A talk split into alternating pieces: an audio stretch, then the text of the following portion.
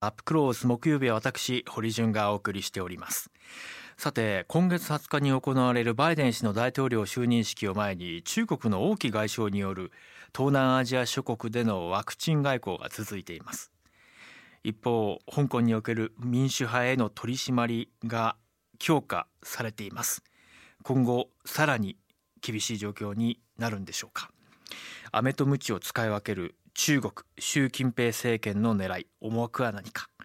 まさに先ほど紹介した台湾のオードリー・タンさんに朝日新聞の記者がこう言ってましたね。そうした個人の行動を、まあ、国の方で把握するというのはやり方が中国と似ていませんか？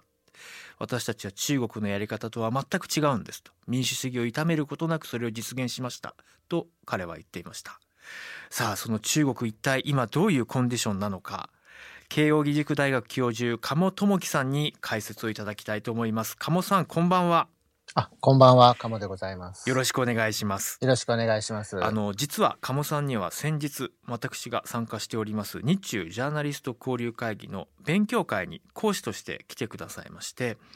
まあこれまでの中国共産党政権の在り方やそして今の習近平氏がどれだけの権力を掌握してきたのかなど、えー中国政治の舞台裏そして中国外交の舞台裏そして構造をですねいろいろな形でレクチャーしていただいてそのお話がすごくあの興味深かったのでこれはもう全国のリスナーの皆さんにもぜひ共有したいなと思い今日あのご登場いただきました。鴨さんありがとうございます。よろしくお願いします。よろしくお願いします。さてあのまあ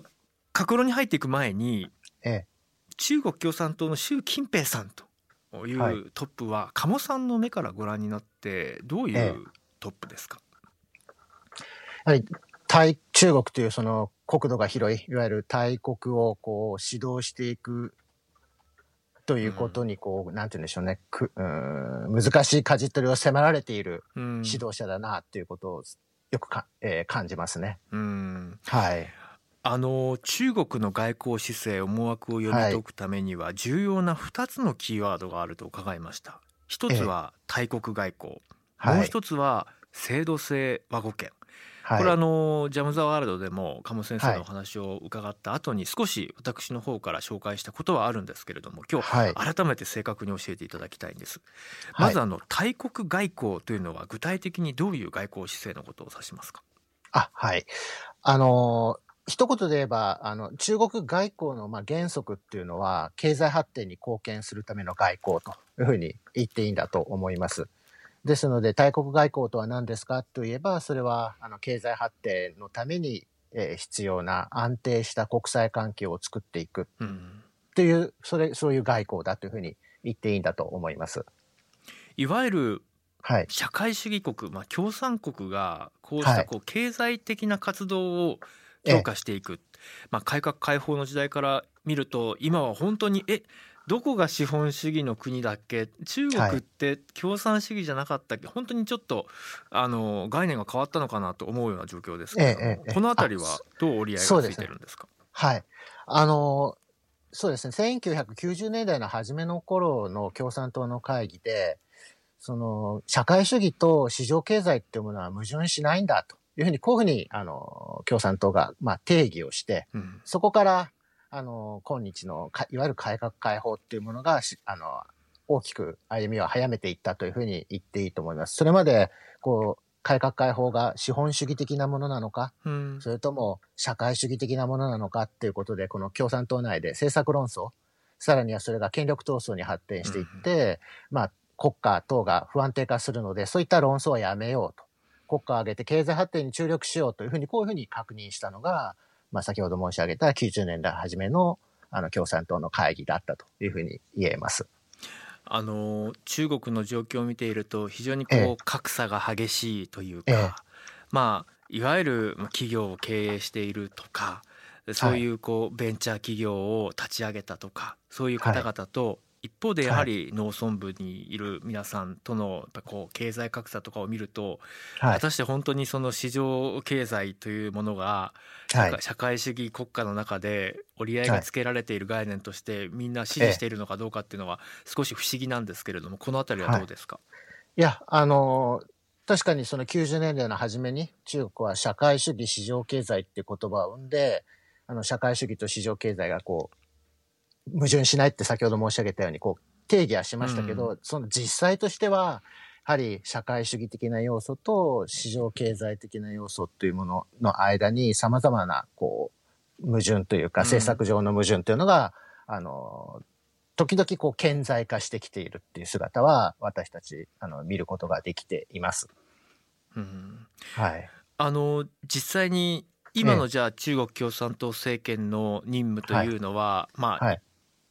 一帯一路構想をはじめ安定して中国経済が発展できるような市場を国際社会に作っていくこと。これに他ならないということですかね。はい、はい、そうですね。あの90年代以降以降共産党の重要な仕事って何ですかっていうとそれは経済発展にとって必要な良好な国内の環境と国際の環境を整えるっていうことであって、これまでずっと共産党はそれにある意味成功してきたわけですね。飛躍的な経済成長を遂げて、そしてアメリカとの関係も安定化させてきたと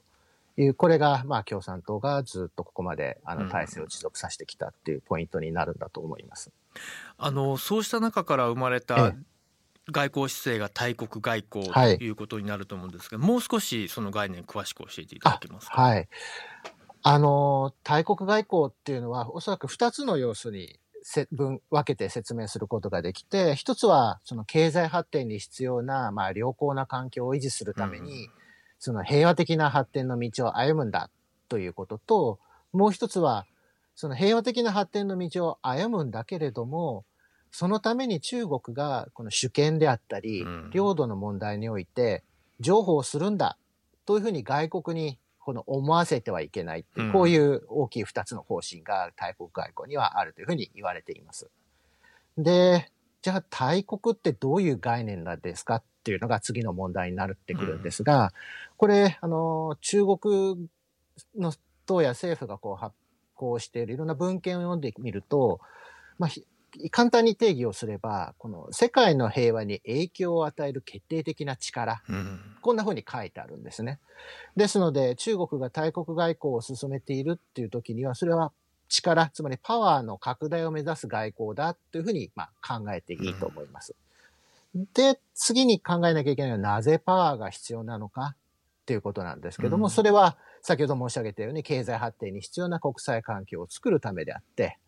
で今中国はその経済力が高まって軍事力も高まっているので、うん、それでもまだ不足なものがあるというふうにあの中国は考えています。うん、で、その不足なものを補うためにどんな力が必要なのかというと、先ほどおっしゃっておられたその制度性和語圏というパワーの強化を目指していると。こんなふうに説明することができるんだと思います。この制度性和語圏、リスナーの方、聞かれた方、え、どういう漢字を書くのとかいや初めて聞きましたとか。実はとなかなかあのかっちりとこれが日本語訳ですというものがまだない言葉なんですよね。で改めて漢字を説明すると制度はあのシステムの制度ですよね。制服のせい。に温度の度制度、はい、えー、で性は可能性の性男性女性の性、はい、えー、そして和語圏の和語はこれ会話の和に語学の語、えー、話して語る、えー、そして権は権利の権です。はいこれはどう定義づけられる言葉なのかちょっと言葉の説明から教えていただけますか？はいわ、はい、かりました。その制度性和語圏の和語圏っていう部分ですけどもこれはこの相手に自らの主張や考えをこう受け入れさせる力。ですから声が大きいとか、うん、そういういわゆる日本語でいうところの発言力とはちょっと違っていて、うん、大切なことはこう相手に受け入れさせるという、そういう、えー、ことであって、その権っていうのは、和語権の権っていうのは、日本語は、あの、権利っていうイメージを持ちますけど、これ中国の場合は力、パワーということを意味します。はい。で、この制度性和語権をこう丁寧に翻訳をすると、この国際的な制度、あるいは組織、そういう、まあ、制度の中に、制度の議題をセットするとか、あるいは議決する際に、その自らの主張、あるいは考えをこう受け入れさせる力っていうふうに、あの訳すことができると思います。はは。あの語る話すっていう言葉から想像すると非常にこう穏やかに交渉しているように見えますけども、それは相手にある意味こう、まあ、有無を言わさずというか知らず知らずのうちに「はい、承りました」って、はい、飲み込ませるような交渉っていうことですよね。そうですね。いやまさにその言葉を聞いた時に今の日本と中国の関係が僕はどちらかというと腑に落ちたんですよ。あの今回もビジネス往来に関しては総理肝入りであの続けますと言ったのが、えー、まあ今回一転して全面禁止となりましたけどもここまでこう右往左往したのはやっぱり中国からのビジネス往来っていうのをどう中国政府と交渉するのかっていうのは非常にこう頭を悩ませただろうし、菅さんが自由で開かれたインド太平洋っていう表現を平和と繁栄のインド太平洋っていう少しこう中国に対してまあおもねったのか、まあ、中国に配慮したのか中国と秘密裏に何か結んでいるのかよくわからないけれども表現が変わっているとか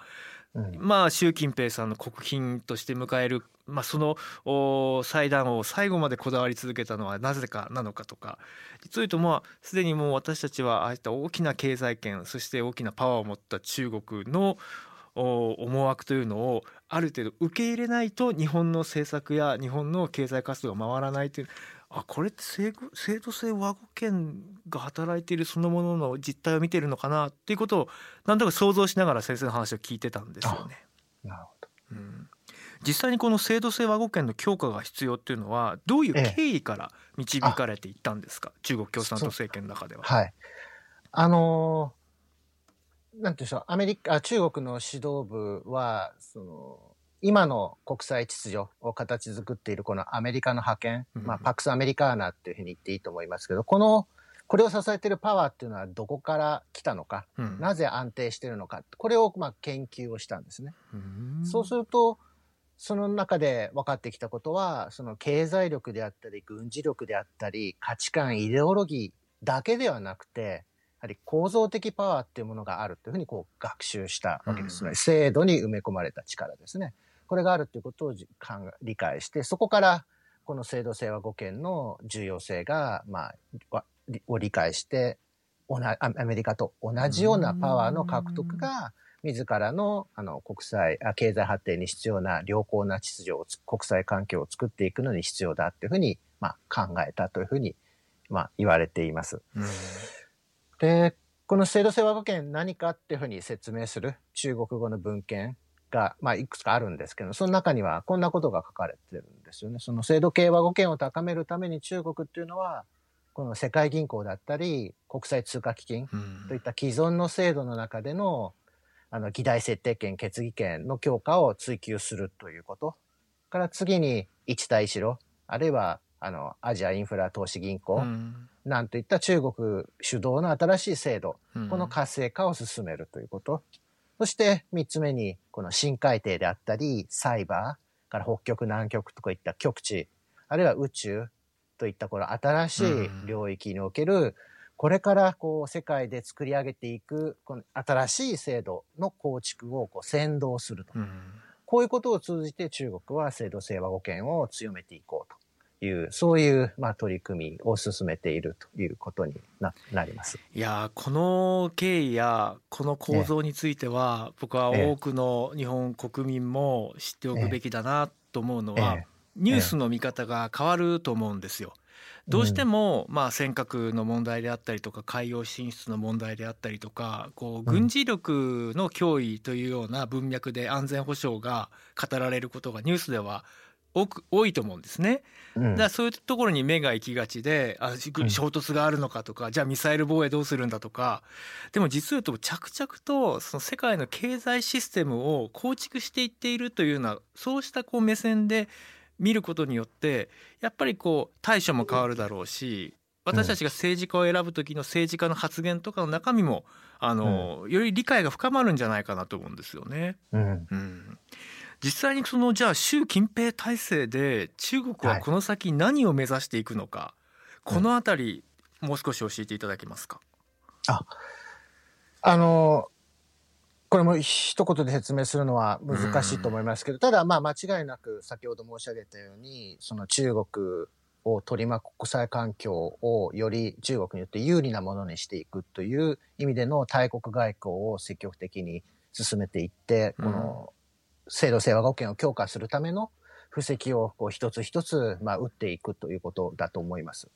ただ、同時にもう一つ、あの、中国を理解するときに重要なのは中国の国内の状況を理解することであって、うん、その、あの、意味の中では、あの、一言で言えば習近平指導部っていうのは、その、集権化というものをこう、図っているというふうに、まあ、言っていいんだろうと思います。その、高度成長期が中国、そろそろ終わりそうで、中所得国、こう入ってきた中で、その、急速なこれまでのような経済成長はできないと。で、また同時にこれこの今回のコロナの感染症のこのパンデミックによって、経済成長もこう低成長が続くと。で、また、その、米中通商摩擦に始まった、その米中関係が不安定化していく中で、まあ、指導部の目から見ると、様々なこの不安定要素にこう取り囲まれてるというふうに理解し、認識してると思うんですね。ですので、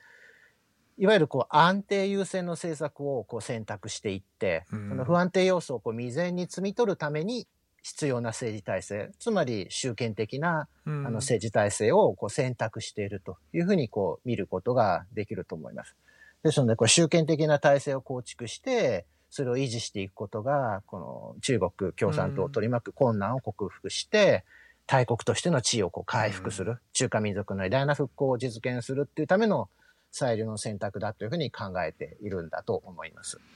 あの権力を集中するということは、ええ、その、はい、いわゆるこう独裁的な色合いが強まっていって、ええまあ、習近平さんがもし仮に、まあ、暴走していくような未来があるとするならば大変脅威だな、はい、それをもう中国国内でも止めることができなくなってしまうんじゃないかなという思いもあるし、うん、もう習近平さん次第っていうのが非常に広がっていくんじゃないかなと思うんですけども、うん。うん、そのあたりは先生はどうご覧になっていらっしゃいますか？いやあのおっしゃる通りで今中国政治というのは近年急速にこの最高指導者、えー、習近平、えー、国家主席のこの声っていうものが非常にこう強くなって、えー、習近平国家主席のこの考え、国際戦略、国内戦略が、この政策として実行されていくっていう姿が、こういろんなところで見えてきますので、それは一見強そうにも見えるんですけれども、あの、同時にその弱さもあるだろうということで、我々、こう中国をしっかりと内政と外交でしっかりと観察していかなきゃいけないんだなということを、こう、認識しているところですね。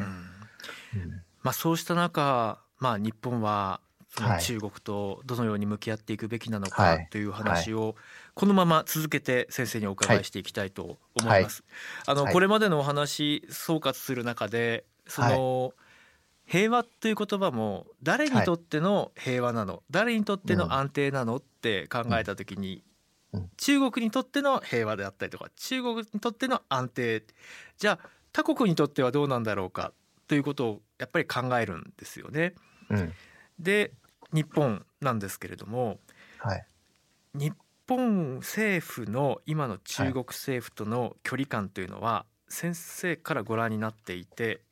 どういう温度感を感じますか？安倍政権の頃は前半は非常に中国に対してプレッシャーをかける側だったと思いますが後半から菅政権においては非常にこう神話的な姿勢を見せながら、えそれはしたたかになのか、え関係をまあ再構築していこうと、まあ、イデオロギー的な色合いも薄めていきましたし現在どうご覧になってますか、うん、難しい質問をいただいたと思いますが、うん、あの対極的に見て、その日中関係っていうのは、この2014年の11月ですか、その安倍総理が、あの、北京 APEC のために訪問して以来、こう、一つ一つ段階的に関係が改善していってるっていう、そういう流れにあるんだと思うんですね。うん、で、それは、今の菅政権も継承しているというふうに、まあ、私は理解をしているし、またその、日本と中国との間で、その安定した関係、から首脳同士の対話ができる関係というのは、この重要なんだろうというふうに私はまあ思っています。うん、はい。あの鴨先生に以前レクチャーをいただいた中ですごく印象に残っている3つ目のキーワードが、10項目の共通認識なんですよ。あはい、あのこれ何かというとあの安倍政権下ですね。2019年6月の G20 大阪サミット前に行われた安倍総理と習近平国家主席の会談で得た、はい、まあ、中日間の、まあ、あちら主導でいうと中日間の、えー、はい、こちらでいうと日中間の共通認識というのが10項目あって、でこれは中国語訳では伝わっているんだけれども日本語訳になって例えば公的に発表されているようなものはないということを伺いました。うん、はい、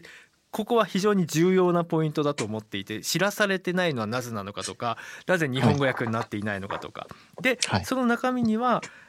あらゆるまあ分野イノベーション経済医療環境保護などでお互いウィンウィンの関係を手を取り合ってやっていきましょうと、まあ、正常な軌道にとか、えーまあ、積極的な一帯一路構想への参加を歓迎するとかこういう文言があってあれ、はい、結構安倍さんは習さんとの間で中日関係日中関係緊密な未来というのを結構確約したのかなと思わせるような内容だったんですよね。これについて少しお話しいただいてもよろしいですか？うん、はいわかりました。そのさ今おっしゃられた10項目っていうのはこれは中国側が中国側の外交部のホームページでこう発表している19年の6月の G20 の大阪サミットであの日中首脳会談で得た共通認識だというふうに説明をしてますがあの、これについては日本側の公式文書の中には10項目合意っていうのは一言もありません。うん、ただ、あの、日中の間で話し合われた内容っていうのは、あの、日本の外外務省のホームページにしっかりと出ています。ですから、10項目の内容と似たようなことが、しっかりと日本の外外務省のホームページにもまあ載っているっていうのは事実だと思うんです、思います。ただ、重要なのは、こう10項目に載ってないこと、その中国側が合意したということ以外に日本は割と中国にいろんなことを言っているんですね。うん、それが、あの、例えば中国と中国の人権の問題であったり、うん、香港の問題であったり、あるいは東シナ海の問題であったり、こういったことについてこう、日本側の外務省のホームページではまあ出ているということになります。うん、ですので中国側はいい曲、いい側面、日中関係の良い側面を全部まとめて、それを10項目のパッケージにしたと。いうふうにあの理解してもいいんだろうと思います。うん。なるほど。中国政府にとって耳の痛いことや、これからまあ経済的な、はい、もしくはまあさまざまな隣国としてのパートナーシップを深めていくためには、日本国としては人権分野であったりとか、そうしたものは必要な部分なんですよっていうものは出したものの、それに関してはあたかもなかったかのようにパブリックに対して中国政府が出しているということになると、はいはい、これは私たちのこう主張っていうのがどこまで受け入れられているのかそして今後関係を築いていく上でそれがきちんと尊重されるものに上がってくるのかどうかっていうのは非常に大切なポイントですよね。おっしゃる通りですね。このそうですね10項目をそのまま日本日本政府がそれを受け入れるってことはないと思いますけど我々日本社会があ10項目あったんだっていうふうにそのまま飲み込んじゃうと、その日中の間のこの議題設定権っていうんですかね、外交交渉の議題が中国側にこう奪われてしまうという、うん、そういうことにもなりかねないので、この点はおっしゃる通りとても重要なポイントだと思います。うん、そういう意味で言うと日本政府が、まあ、その今後、まあ、菅政権なのか次の政権なのかは、まあ、今年選挙イヤーですからどうなるか分かりませんけれども、はい、日本国の政府が今後中国とどう対峙していくのかどのような交渉外交姿勢を見せるべきなのか、まあ、その見通しに関しては鴨さんはどんなふうにご覧になっていらっしゃいますか？あのこれも今、日中関係っていうのは非常に難しい局面にあって、うん、中国側が先ほど言ったように10項目だというふうに言っておきながら、まあ言いますけれども、その反対側にある日本にとっての懸念事項っていうのは中国側はなかったかのように、こう、報じてるわけですよね。この現実っていうのを踏まえるということが一つと、もう一つは、あの、今日、あの、いろいろとお話をしてきた中国っていうのはこの構造的権力、これを強化しようとしている国家であって、そのために何をしようとしてるのかっていうことを、こう、我々、あの、日本社会全体でもしっかりとこう、理解をしていくっていうことが、おそらく重要になってくるんだと思います。それが、まあ、あの、最も重要なことかなというふうに思います。あの僕はあの香港の取材も続けていて、はい、まあ、ついこの大晦日年末年始もですね、はいはい、えー、民主派の、まあ、主張する皆さんにとっても本当に厳しい政策が取られていった。で先ほどの人権の話というのはおそらく香港やウイグル南モンゴルだけではなくて中国国内にいる人民の方々の中にも言いたいことがあっても言えない抑圧されている状況も一方であったりもするのかなと。で最近のトピックといえばあ中国最大の EC 企業のアリババの創業者のジャック・マーさんがなかなかこう連絡が取れない状況が続いていて、まあ、テレビ番組の出演がキャンセルになったまま表舞台にはずっと出てこない、まあ、失踪したのではとかいろんなことが言われていますけれどもあれは一体何が起きてるのかなということもすごく不思議なんですよね。鴨さん、どんなふうにご覧になってらっしゃいますか？はい。あの、今日、先ほどその堀さんがその中国の市場、社会主義市場経済の話での中で、こう、社会主義と市場経済のこの矛盾っていうものを、こう、がどうなってるのかっていう、こういうことをおっしゃっておられたと思いますけど、このアリババのこの件も、おそらく、その社会主義と市場、社会主義と市場経済のこの矛盾っていうものが、今回こう露呈したというか、中国社会、政治の中でこの相反するものがこう可視化されたっていう事例なのかなというふうに思います。ですので、あとは経済政策の中で、その、なんて言うんでしょう、こう、中国の民営企業、この活動に対するその国家の規制といったものがどこまで、あの、どこまでのものなのかっていう、その経済政策の全体のこの方向性、これをこう見通す上でも、このアリババのこの件っていうのは、とてもその重要な、あの、かえー、ポイントなんだろうというふうに思うので、まさにこのアリババの件っていうのは中国経済から中国の政治、これをこう展望する上で、とっても重要な、あの、論点になり続きし、な、であるし、これからも観察し続けなければいけないポイントなのかなというふうに思います。それは中国の企業が、はい、その、はい、まあ民営というか、まあその立ち上がった企業が大きくなっていくものを、さらにその上の力で私たちは持ってるんだぞということをやはりこう広く知らしめるためにもこういう状況が行われているというふうに考えればいいんですか？どんなふうに考えればいいんですか？そうですね。あの、アリババ、今回アリババが問題になってますけど、こういったプラットフォーム企業っていうのは中国の中ではほとんど民営企業しかないわけですよね。うん、この活動をこうどこまで認めるのかっていうのは中国の中で国営企業と民営企業との間の関係っていうものをこうどう折り合いをつけるのかという問題になるので、うん、まさにあの社会主義市場経済じゃないですけれども、うん、中国の政治体制のあり方っていうその政治の問題にあの行き着く問題になってくるんだと思いますので、これあの習近平指導部がどういうふうに理解してるのかっていうのをこう見るポイントになるんだと思いますね。はは。今ジャック・マーさんどうされてるんですかね？いやその公式の活動には出てらっしゃらないので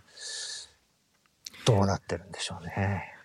あの日中が本当に私たちのこう自由主義国家としての価値を共有しながら共存共栄で発展する関係を作るためには、い、ろんな課題を乗り越えなきゃいけないと思いますが最後に鴨先生が提言するならば本当の意味できちんとした両国間とパートナーシップを作る上での鍵は何でしょうか？あのお互いの違い、うん、その体制の違いであったり価値観の違いであったりそれというものがあの一致してる部分と一致してない部分が何なのかっていうことをもう一度確認するということ、あとは、もう一つは、日本の経済発展、私たちの社会の繁栄にとって何が必要なのかっていうことを私たち自身でもう一度確認をして、うん、それを中国にきちっと伝える。うそういうその問題、ことなのかなと思うので、おそらく日中関係の重要な論点というのは日本側に、日本が一体どういう中国との関係を作りたいのかっていうことをこう、もう一度再確認する。そういうタイミングにいるんではないのかなというふうに思います。うん、大事な提言ですね。私たちは私たちがどんな国を作り私たちはどんな未来を望み、はい、私たちがじゃあ考えるこの経済私たちが考えるじゃあ幸福の形は何かというのを私たちが考える自由の権利とは何かとかそういうことを自分自身できちんと分かった上でだからこうしてほしいんですこうしないといけないんですこういうことがちゃんと主張できるようになっておかなきゃいけないということですよね。うん、うん、いや鴨さんあのー、今年もいろいろ動きがあると思います。まあ、この後バイデン政権が誕生した後アメリカと中国の関係どうなるのかとか、うん、まあ、そしてこのパンデミック後の世界が一体どう変わっていくのかとかもう中国は鍵を握る地域であることは間違いないので今後もいろいろ教えてください。あ、こちらこそよろしくお願いします。はい、ありがとうございました。あありがとうございました。今夜は慶應義塾大学教授鴨智樹さんに伺いました。堀潤です。鴨智樹先生との対話いかがだったでしょうか？なかなかあの普段のメディアニュースの中では語られることがない中国共産党政権習近平氏の実像少しだけ垣間見えたんじゃないですか？うん、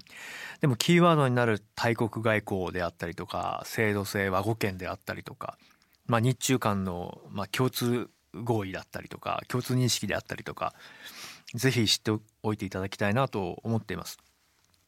リスナーの方からも本当に事前にいろんなあのメールいただいていてメッセージいただいていて番組内ではあの紹介しきれなかったのでここで紹介させてください。グリーンアースさんから日本に対しても貿易などでは笑顔を見せる一方尖閣諸島周辺への挑発的行動も同時に行われていて不思議な国だなという印象が強いです習近平さん率いる中国共産党が目指す国家の未来像とはどういったものなのか、まあ、まさに大国外交制度性和語圏の解説の中にありましたよね、えー、ラジオネーム神戸のたぬき坂さん。鴨さん今の中国は経済大国でかつ軍事力もありかつてのソ連をしのぐ存在ですか？香港のことなどどう日本は主張すべきでしょう、うん、そうですよね。でも鴨さんのメッセージの中でねあの日本はどう主張するべきか、ね、その主張の前にまず中国の実像を皆さんは知っていますか？ということ。もう一つ日本国が一体どういう国になるのか？というのはきちんと語ることができていますか？っていう。これは私たちのようなこうね一般国民だけではなくてもちろんそれこそ政治家それこそ政府の首脳たちが私たちの国はこういう国なんですとこういうことを目指しているんですとしっかりと言葉を持っているかどうかっていう点にも関わってくる話ですよね。うん、まああの中国の存在は例えば今日少し出てきましたけど宇宙の分野での新しい秩序構成いや目覚ましいものがありますよね。だってまず自前の国際宇宙ステーション作る計画でしょ？でさらにはつい先日月の裏側にあのロケット飛ばしましたよね。で表面のものを持って帰りましたよね。いやこれはもうすごいことですよ。うん。なかなかこれまではそこに到達できなかったわけですから。ですからまあ私たちがまあ普段のニュースの中ではね安全保障の勇ましい話か中国経済の話かまあそういう分野表層的なものしかなかなかこう見られる機会が少ないと思うのでまさにこう根を張って研究を続けている方々のお話もあのこうして紹介したいなと思っています。でも鴨さんにその以前お会いした時にじゃあ私たちメディア私たちジャーナリズムっていうのは一体何が今求められているんでしょうかと。そうですねと。私たちはこうしてこう研究という形で出された資料や、えー、そうした発言の内容を読み解くのがまあ専門ですがではじゃあ事実はどうなのか現場はどうなっているのかそれを淡々と検証して伝えてほしいですというふうに言っておられましたね。うん、だからまあ2021年のキーワードはオピニオンはいらないファクトだ。これを徹底したらどうかなと思ってます。なんか今本当オピニオンは溢れまくってませんか？あの SNS 見てもテレビ番組見てもまあ意見はいっぱいありますよ。で昔はねなんか思い切って意見言うっていうのがまあうん大切だし珍しかったし、まあ、そういうことも必要だと思ってましたけどもちろん意見言うのは大事なんですけど一方であまりにもこう事実に基づかない固定観念イメージ憶測願望。それによるこうオピニオンが溢れ返っていて